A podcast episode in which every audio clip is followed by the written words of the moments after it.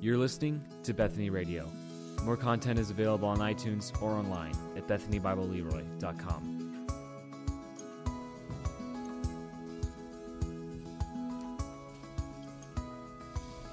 Well, good morning. Why don't you take your the word, the sword of the Lord you have with you, the word of God, and open to Romans 6, verse 20. Verses 20 through 23 is where we're going to be this morning. A couple things from from last week. I showed a picture last week. I went I had a conversation with somebody this week, just kind of looking at this picture of last week and uh, the eye in the picture. Caleb, you can bring that up.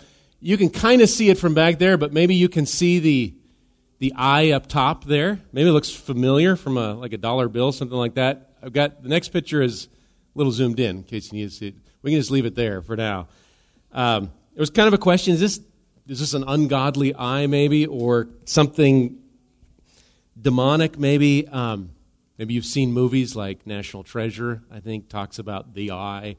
Um, what else did I see? There, uh, Lord of the Rings, the Eye of Sauron, and then I was looking even I think this morning, Doctor Strange. I haven't seen Doctor Strange. Not sure I'd recommend Doctor Strange, but there's something about eye in there. It's quite interesting. So, is that what's going on here? I, I think the eye, though, has a more godly history, like what you see here, than what's been hijacked, like other symbols around us. I'll talk about that in a bit, but the painting itself, you can see it from there. Uh, if you can make out, all of these images have scriptural references with them. This particular eye has 1 Peter 3:12. And it reads like this, uh, 10 through 12 says, "For whoever desires to love life and see good days, let him keep his tongue from evil and his lips from speaking deceit. Let him turn away from evil and do good. Let him seek peace and pursue it." Verse 12, "For the eyes of the Lord are on the righteous, and his ears are open to their prayer. But the face of the Lord is against those who do evil. It's been called in history, it's been called the eye of providence, which is interesting. Goes back even, I think, probably sooner to the 1500s. And the triangle here being a symbol for the Trinity. That's what we've looked at in our, in our doctrine class this fall. That God sees everything even if you look on a, on a dollar bill and you can translate the Latin on your own, but I think their intention there, at least, I believe, was a good intention to say, look at how God has favored us, and even the, um, the, the layers of the, the pyramid there are 13 for the 13 colonies. And so I think it's, it's a way of saying, I don't think it's a secretive thing. I think it's a way of saying God has shown his favor over our nation. That, that idea there. Um, but as with other symbols, they certainly can be used for ungodly, maybe demonic purposes. Think of the rainbow. This other person and I were joking, you know, what if we just put up rainbow flags in the front of our yard? That would be a perfectly godly symbol because of the rainbow, what it represents in Scripture and God's withholding of His judgment and God's grace. And yet today, all of us, when we think of rainbow, we think of the hijacked symbol. So I think maybe in some ways that's going on here. What I think is neat is what is the artist here pointing out. Here is God's seeing eye. This triune God, he sees everything. He's over everything. No path is hidden from him. So good, good to look at and look into that. Now I want to, I've got one more picture, and this is from Micah. And Micah got this, and these two these two ways here that that other picture was pointing out the way to destruction and hell and the flames of fire and the way to heaven. And Micah, what I think is so cool about this picture is a little, little detail. If my battery will, will work, and it probably won't, it's all gone this week. But you can see Jesus there on the left. Jesus who comes for lost sinners and pulls them out and brings them to himself. So thanks for pointing it out for us, Micah. That's our hope in Christ. All right. Well, that's where we were. Let's come into our passage then at verse 20 through 23, Romans 6. Let's listen to God's word. For when you were slaves of sin, you were free in regard to righteousness. But what fruit were you getting at that time from the things of which you are now ashamed? For the end of those things is death. But now that you have been set free from sin and have become slaves of God, the fruit you get leads to sanctification and its end eternal life. For the wages of sin is death, but the free gift of God is eternal life in Christ Jesus our Lord. Let's pray to our Lord again. Lord Jesus, we pray that right now your Spirit will work amongst us as we have read your word and as we look and study your word. You have been gracious and you are and you will be gracious to us that we would that we would remember your steadfast love of old and it would in that remembrance would encourage us to continue to walk with you through the toils of this life and on into eternity where we will enjoy you forever. Lord, thank you that all of this is a gift of yours. We have not earned this. May we rejoice in the gift and bear fruit from the gift that you have given us today. We just pray you guide our time right now. In Jesus' name, amen. Well, Madeline helped me. I didn't want to go by myself, and we did not steal these from the neighbor down the street here. He has offered us his apples. But you see up here, we've got, uh, got a whole bowl of fruit. Kids, if you want some semi good fruit, some of it's good. I told Madeline, let's pick a few rotten ones just to compare rotten fruit. Uh, but it's fruit, a bowl of fruit. That's kind of what we're looking at today. Some of this, obviously, is different. This fruit is different from this fruit. This you'd call a pear, this is an apple. They're going to come from different trees. So a pear, I did not pick this from the apple tree. The pear came from the pear tree, and the apple comes from the apple tree, unless you're doing some weird hybrids and grafting. And that, well, I'm not talking about that. Just typically, pears and apples come from the respective trees.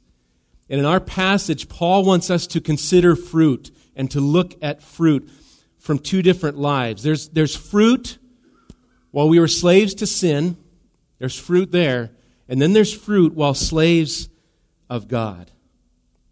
And throughout chapter 6, there's been kind of this back and forth of the old man, the life of sin, the reign of sin, and then this, this new life in Christ. And that there's no neutral, we looked at last week, no middle ground. You're, you're either a slave to sin bearing fruit for death, or you are in Christ bearing fruit towards eternal life. And so verse 19 ended, and you see the, the word there with sanctification. We're going to look at that a little bit more as it comes up today. Paul's going to see this and look at sanctification and eternal life as these fruits of being slaves to God. Far, far, far better fruit. So let's come back to our text at verse 20 and just consider really the fruits of the past here. Verse 20 for when you were slaves of sin, you were free in regard to righteousness. In order for Paul here to teach the Romans the truths of their new life in Christ by the Spirit, he takes them back in time, what they were. That time when sin was the master, not God. They were slaves to the one they obeyed, slaves to sin. But within that, there was a, certain and a certain, under quotation, a certain freedom. And I wonder if it's a freedom that maybe still tempts us. Paul's phrase here, he's got the phrase, you were slaves of sin, you were free in regard to righteousness. And it, it carries with it that in, in one day, one kind of way of thinking about it, there was no obligation to obey. Certainly there's a penalty for sin, and that, that would come. They would not be free from judgment. But those in sin, they enjoy a certain kind of freedom. Maybe that's why it's a temptation of Satan or our own flesh to look at those, those maybe look at that freedom.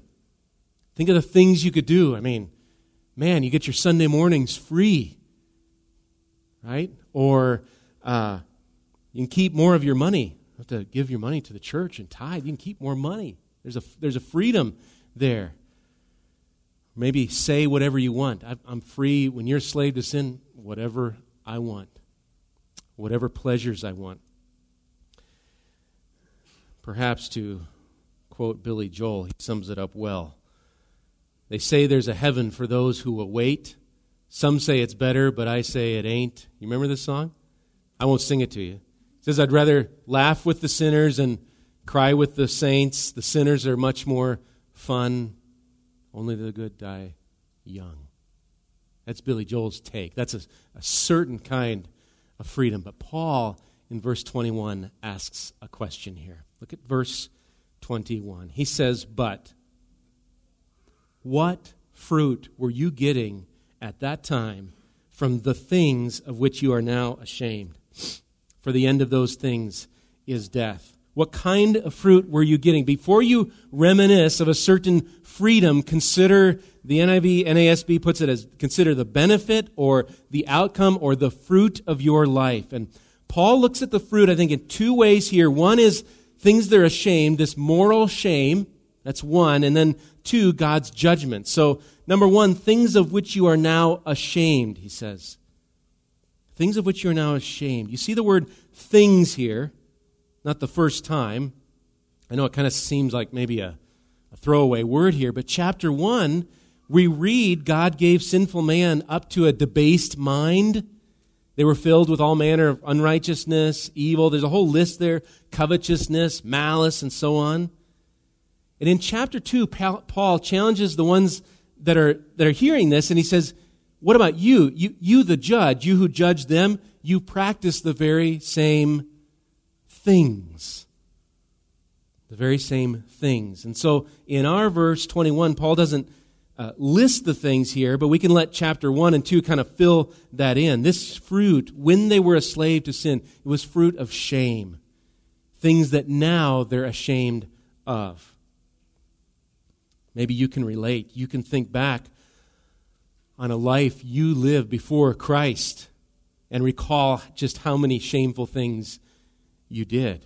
Or, or you have come to Christ very young, and yet all of us, in a way, with this old man, the flesh in us, we can look back with shame on our sin and look at that and see the shame of the sins of the past. John Calvin comments here. He says, Paul asserts, quote, that we are possessed with extreme blind love for ourselves. We're possessed with extreme blind love for ourselves, when we were involved in the darkness of our sins, and think not that there is so much filth in us. He's blinding, like, there's not, I'm not that bad. I'm not that filthy. There's a blindness. And then he says, the light of the Lord alone can open our eyes to behold the filthiness which lies hid in our flesh. Sin brings moral shame. The grace of God enlightens it. But there's also God's judgment. That's the second thing, things of which the end is death. That's really the end of verse 21. For the end of those, those things is death. And we might ask here, and it's good, what kind of death is this? Is just a physical death, just when you die, then it's all kind of over? Is it spiritual? Is it one time? Is it eternal? Death here is directly connected to sin, and sin's effects are eternal. Jesus says this in Matthew 25. He speaks of the unrighteous who do not serve him. He says, And these will go away into eternal punishment, but the righteous into eternal life. Or think of that great, that great judgment in Revelation 20, verse 15. It says, If anyone's name was not found written in the book of life, he was thrown into the lake of fire which is where death itself is thrown into forever. So Doug Moo writes this and helps us in the context here. Think of the context of where we're at. He says, in contrast with eternal life, that's verse 22, we'll get there. in contrast with eternal life, death refers particularly to what we usually call eternal death. The eternal separation from God in hell that begins after death. Is not this what Paul's writing here really just kind of a microcosm of the story of Adam and Eve? It's just kind of retold maybe in a different way. There's fruit in Genesis 3 6. The fruit looked good, looked like a delight to the eyes. It could make one wise. And so Adam and Eve ate, and they experienced a certain kind of freedom from righteousness to eat. But what fruit did they bear from that fruit? They bore, yes, physical death, spiritual death, the broken, the severed relationship with God, the shame. Even in chapter 3, God is gracious, yet that's what they bore the shame before their God, their Creator. It's what sin brought. It's the fruits of sin. And so we come to verse 22, and just as we saw in chapter 3, verse 21, a, change, transition, a but now. Look at verse 22. But now that you have been set free from sin and have become slaves of God, the fruit you get leads to sanctification and its end, eternal life. Verse 22 is drastically separated from verse 21, and it's all because the but now is a work of God's grace. And we see it even in the way, even in the verbs that are used here, these, these, these lines. You have been, um, verse 22, now that you have been set free from sin and have become slaves of God. They're in the passive voice, which means it's, it's, it's not a direct action of the person, it's action that has happened to them. They're passive in it. This thing has happened. They've been set free, they've been released, they've become slaves of God.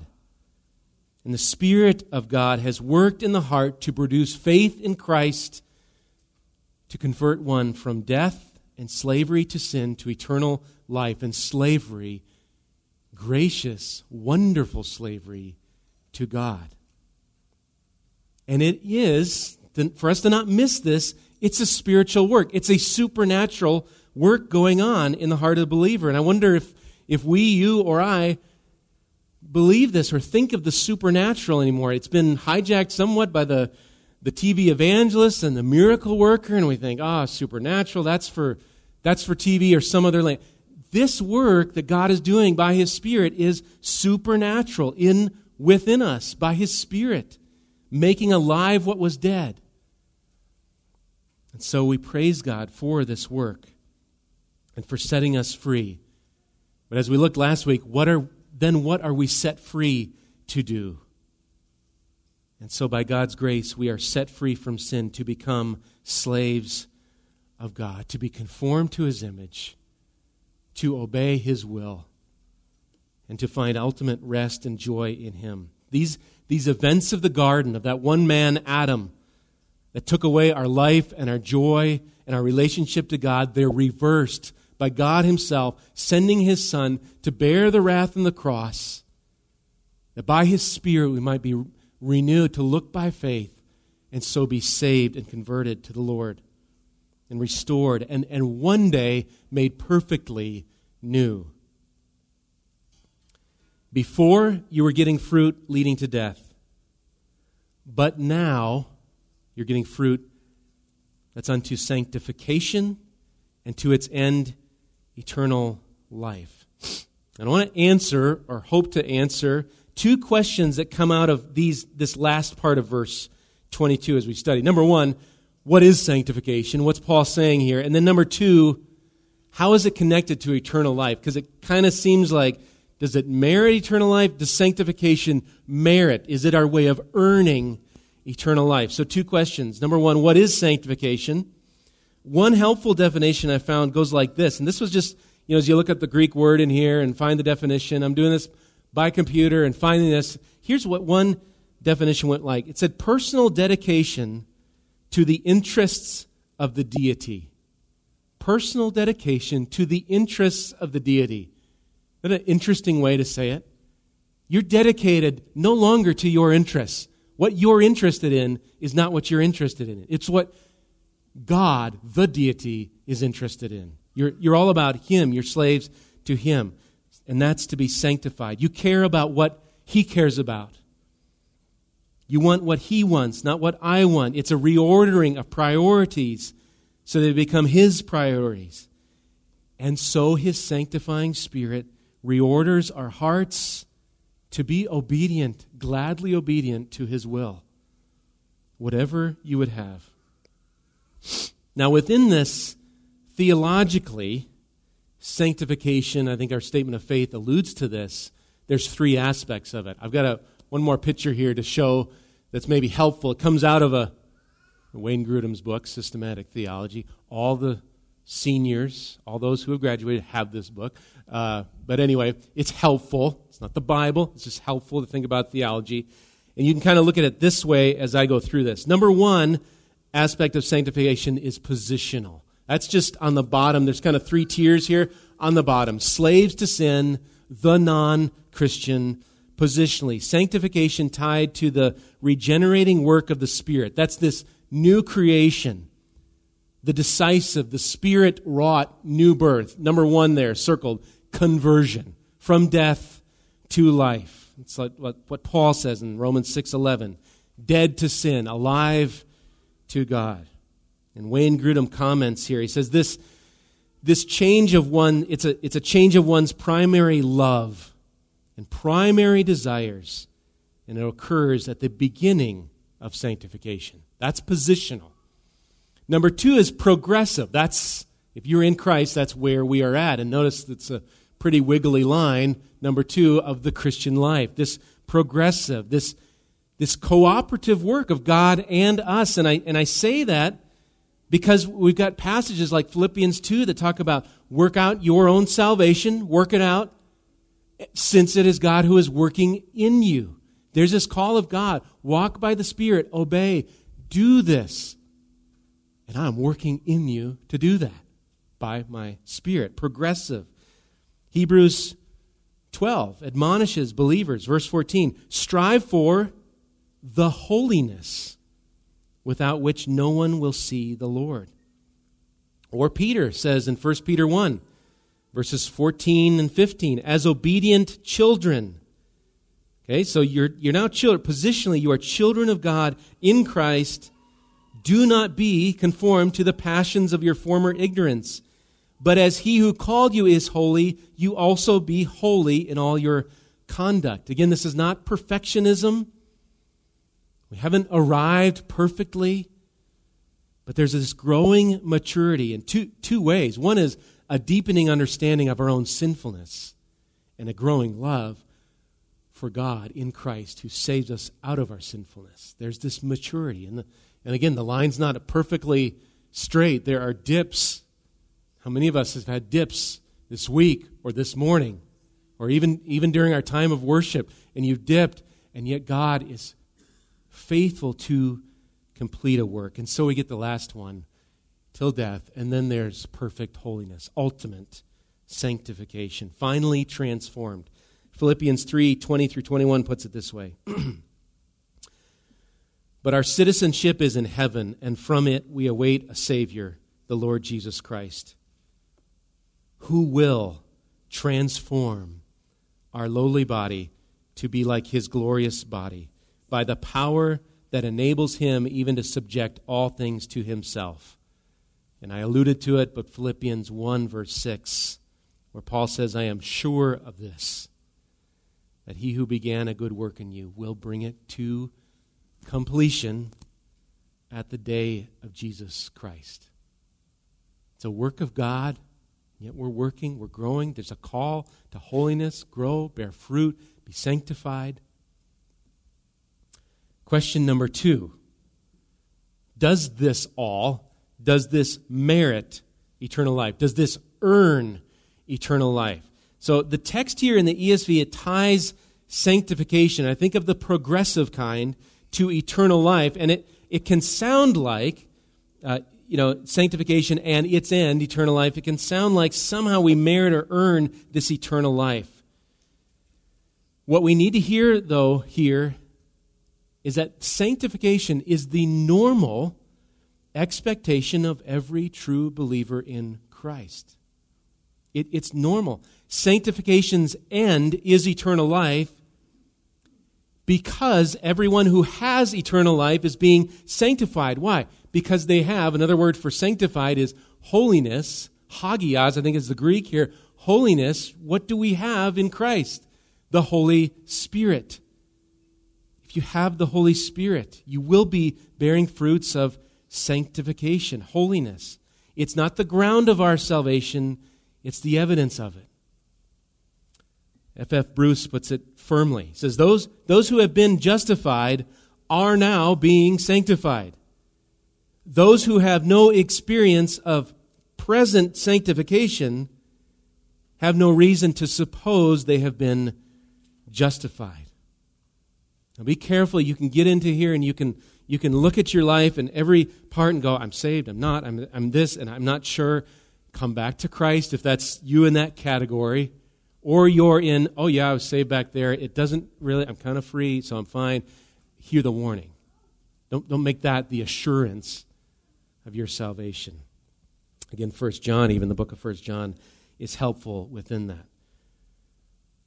Fruit bearing sanctification can be said, I think, to lead to eternal life, in that it's the character of those who possess eternal life. It is of those who already have eternal life. Martyn Lloyd-Jones said it this way There is no such thing as a Christian who does not bear fruit. Some might be tiny, some might be little, some there's a lot of rotten edges, but there's fruit and there's the bearing of fruit. We're not how much in this God's working in each of us. But he says there's no such thing as a Christian who does not bear fruit. You cannot be a Christian without bearing fruit. And so we get to verse 23. And it's a verse in the Greek, and you can get excited about this. There's no verbals, there's no verb in this verse. You see it in the English, but there's none. And it's like a ding, ding, ding, ding, ding, ding, ding, emphasis, exclamation mark, look at this. And hopefully many of you know this by heart. You've memorized it, maybe along with John 3.16 or Romans 3.23. It's along the road. If you're doing a Romans road, it's along the road in Romans. You can preach the whole gospel. I did years ago, uh, just from this one verse alone. Let's read it. For the wages of sin is death but the free gift of God is eternal life in Christ Jesus our Lord. Maybe you've heard this all too often used phrase. I, I don't really love it, but it fits here. You've heard the phrase somebody's being interviewed and they say, Well, at the end of the day, you hear that phrase, at the end of the day, so and so you know says it. It's kind of a it's a popular way to say in summary, or maybe the older phrase is the, the bottom line. Tell me the bottom line. At the end of the day, that idea here, it's out of this section, verse 23. At the end of the day, there's verse 23. It's a summary statement because it summarizes, the first part summarizes verses 20 and 21. It spoke of the end of those things being death. And so the wages of sin is death. What is earned is death. And we've already looked to see death here has more eternal significance than just merely physical death. One scholar has said here in regard to these wages, he said this He said, Sin is a deceiver, it promises life and gives death. Think about sin as a deceiver. I just thought that was an interesting way to say it. Sin promises life. Oh, your reward, your wages, freedom, life. It gives death. All right. But in case we come out of verse 22 with lingering doubts of eternal life and somehow it's merited by us, Paul makes clear no, it's a gift. It's a free gift. It's given, and it comes by the means of Christ Jesus our Lord. Death is in fact earned, eternal life is given. The Spirit has set you free in Christ. You've been justified by His grace as a gift or, or earlier, thanks be to God that you've become obedient from the heart. So present yourselves as slaves to righteousness, leading to sanctification. And one last phrase again the free gift of God is eternal life in Christ Jesus our Lord. This is all anchored in Christ. Look at the last verse of chapter 5. It's like Paul just never too far and comes back. The last verse 21 of chapter 5 As sin reigned in death, grace also might reign through righteousness, leading to eternal life through Jesus Christ our Lord. Our life is bound up again in Christ. Christ Jesus, Messiah, our Savior, and our Lord. The word there is kurios, and from it you can get back in verse 14 where it says, Sin shall, have, shall no longer have dominion. It, it, it's kind of the same, same word group there. That sin will not have lordship over you. Why? Because you've been, you've been given to a new Lord, a gracious, wonderful, great shepherd, dying for his people, being raised, that you've been raised with him, Lord. That's who you serve. We serve a new Lord. I love what I came across this reading J.C. Ryle again in his book, Holiness. He says, in justification, think of that, that being declared righteous. So, two ways to look justification, that being declared righteous by faith in Christ. Sanctification, kind of that, that walking, thinking that progressive walk within the Spirit, our Christian lives. He says this In justification, the word to be addressed to man is believe. That was chapter 4. By faith. Walk in the footsteps of Abraham. By faith. Believe. Only believe, he says. In sanctification, the word must be, and he actually gives three words, but he says in sanctification, the word must be watch, pray, and fight. Watch, pray, and fight.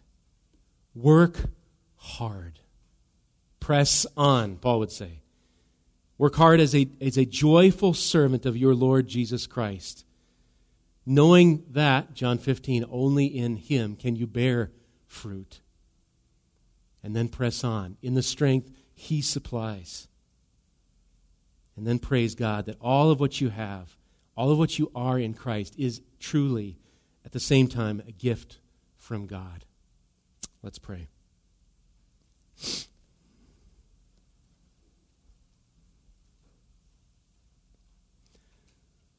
Lord, were, were you to count the shameful ways and put on a chalkboard all of our shameful ways for everybody to see what, what an infinite amount of sin we would bear. Perhaps thinking at the moment we're free. It's all pleasure, it's all about me. And yet, Lord, your grace enlightens us by your Spirit who gives light to darkened and blind eyes to see Jesus, the holy Savior, and to look to Him.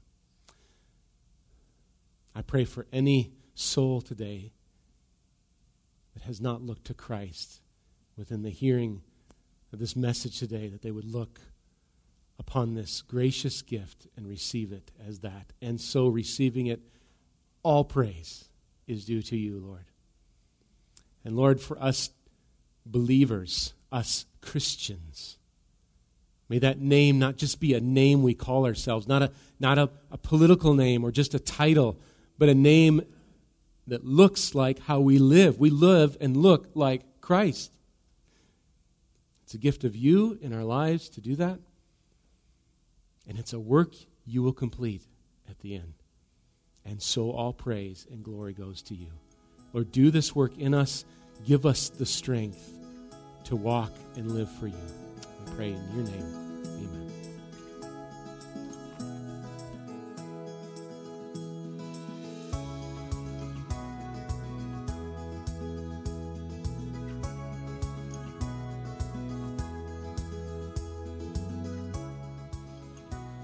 You've been listening to Bethany Radio, a production of Bethany Bible Church in Leroy, Minnesota.